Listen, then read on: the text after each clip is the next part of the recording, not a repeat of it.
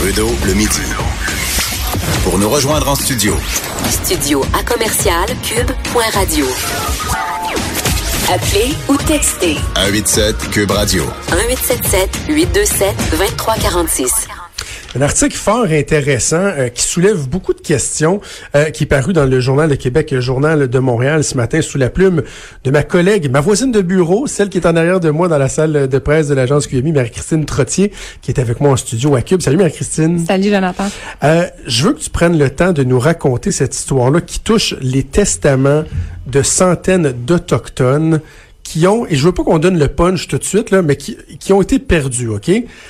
Euh, Rappelle-nous le, contexte. Premièrement, perdu par qui et comment le, fonctionnement par rapport à la gestion des testaments euh, est différent pour les Autochtones que pour le, reste des gens au Québec? En fait, euh, c'est vraiment compliqué à décortiquer. Là. Je vais, je vais prendre mon temps.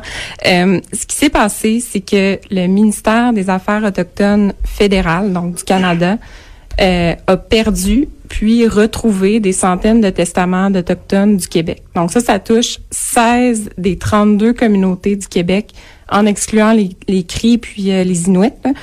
Mais dans le fond, c'est 700 à 750 testaments qu'ils ont perdus, puis retrouvés et réalisé que dans le fond, euh, ces testaments-là n'avaient pas été remis aux familles lors du décès des Autochtones.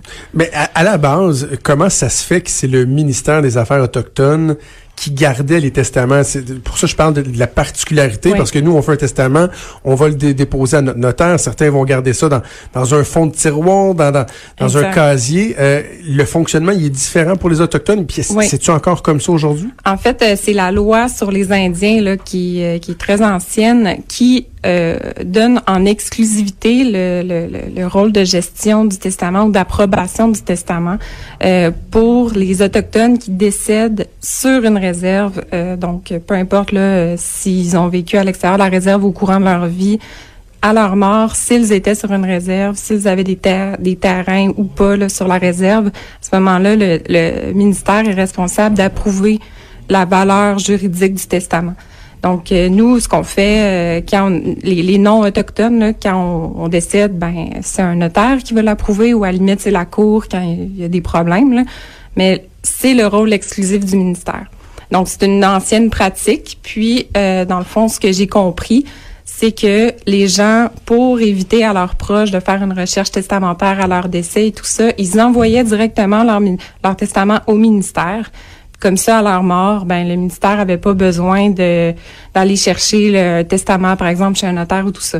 Sauf que c'est une pratique qui s'est peu à peu perdue là euh, depuis euh, le début des années 90. Les gens euh, les gens ben les autochtones en fait ils font comme comme comme monsieur madame tout le monde. Là, ils passent par un notaire ou ils gardent dans le fond de tiroir là comme comme ça. Et là, à quel moment on a perdu ces dossiers-là? Premièrement, est-ce qu'on en avait parlé publiquement à ta connaissance? Est-ce que c'était su? Non, pas du tout. Euh, c'est vraiment un branle-bas de combat qu'il y a aux affaires autochtones en ce moment. Là, euh, les gens ont découvert euh, ces dossiers-là qui ont été perdus en 2017. Puis là, ils sont en train d'établir combien de familles sont exactement touchées.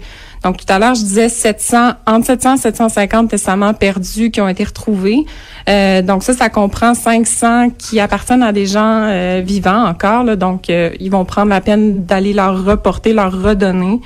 Euh, donc, dans ces cas-là, il n'y a, a, pas de problème, il n'y a, pas de séquelles. de problème, non, c'est ça, effectivement. Euh, mais il y a entre 100 et 150 qui concernent des personnes décédées. Donc là, c'est là que mmh. les problèmes commencent. Puis il y a une autre centaine qui, euh, une centaine de testaments qui restent à analyser.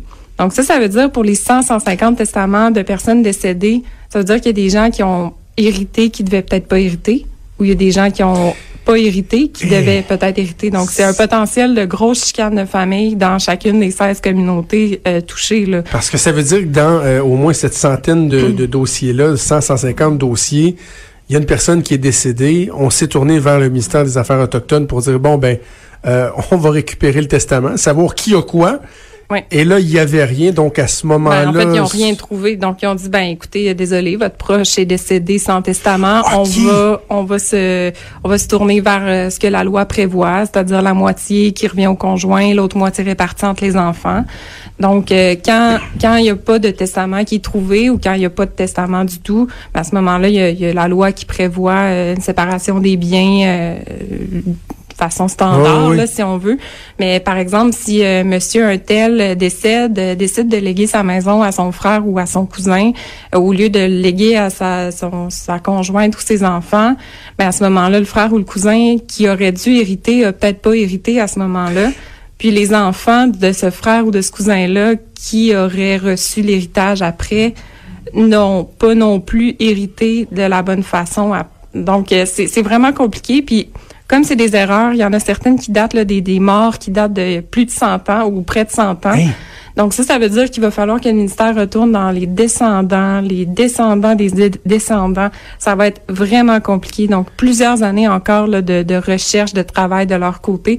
Je, peux- je peux comprendre le branle-bas de combat actuellement. là. Mais tu dis, je- je- c'est parce que moi j'essaie de comprendre ce qui s'est passé au, au ministère. Euh, ma compréhension, Marie-Christine, c'était que les gens savaient que les testaments avaient été perdus, mais là, non, on comprend que. Donc, ce, il y a des ce gens sont des gens qui se sont dit, bon, il n'y en a pas eu de testament, puis on, on s'arrange selon les dispositions de la loi.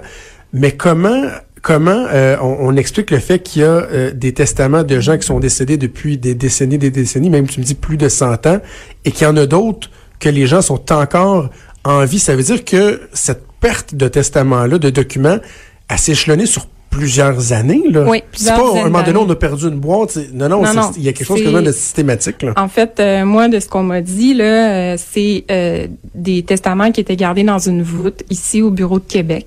Puis, euh, dans le fond, en fouillant dans la voûte, ils ont fait « Oh, OK, on a des testaments ici.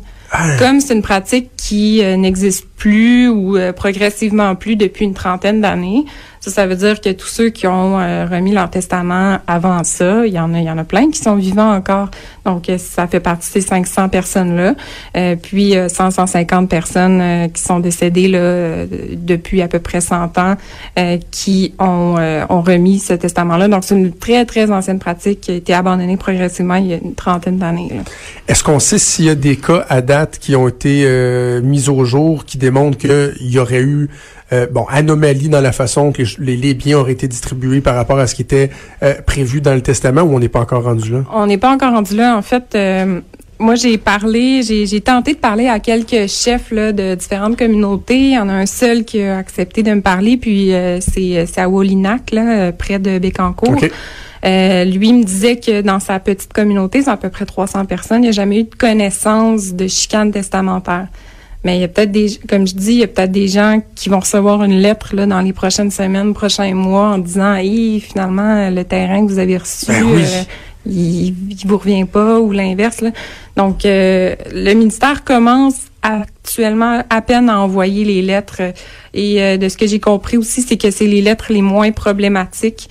Euh, mais par contre, il y a certains représentants là, gardent le qui vont se fin. rendre, ouais, ben ils vont se rendre dans les communautés directement pour les remettre. euh, euh, ben le, le chef de Woolinac, là, par exemple, va rencontrer le, le représentant du ministère là, dans les prochaines semaines. Donc, il, il m'a dit même, euh, écoutez, quand ils prennent la peine de se déplacer, c'est qu'il y a vraiment quelque chose. Ouais, c'est ça, c'est ça. Eh, Dis-moi, Marie-Christine, est-ce que tu as eu l'occasion de te, de, te trans- de te renseigner à savoir légalement dans des situations comme celle-là, qu'est-ce qui a préséance? Est-ce que est-ce qu'il y a des précédents à connaissance? Puis comment une cour pourrait euh, départager euh, euh, en bout de ligne à savoir, ben, est-ce que c'est les volontés testamentaires qui doivent avoir préséance sur ce qui avait été fait ou il y a un délai de prescription? Ou j'imagine que ça va être très complexe, là? Ça va être très complexe et euh, je n'ai pas la réponse malheureusement. Là, Euh, j'ai j'ai vu que par, par contre le, le ministère s'est dit ouvert à offrir les ressources juridiques nécessaires aux familles qui vont devoir malheureusement se rendre dans une situation juridique comme ça.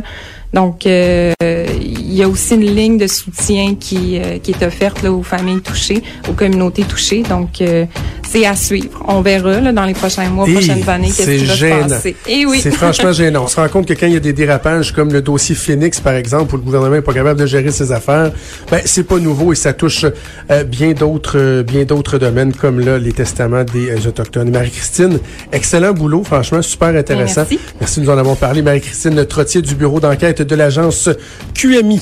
C'est déjà tout pour moi. Ça va être un après-midi très, très, très chargé. Je vous le rappelle, hein, 15h15, ce témoignage de Jody Wilson-Raybould. On va suivre ça. Hmm, mon petit doigt me dit qu'Antoine Robitaille va peut-être vous en parler dans quelques instants. Il s'en vient avec ses collègues à là-haut sur la colline. Et moi, je vous dis, ben, on se reparle demain à midi. J'ai l'impression qu'on aura beaucoup, beaucoup, beaucoup de choses à discuter. Bonne journée. Bye. you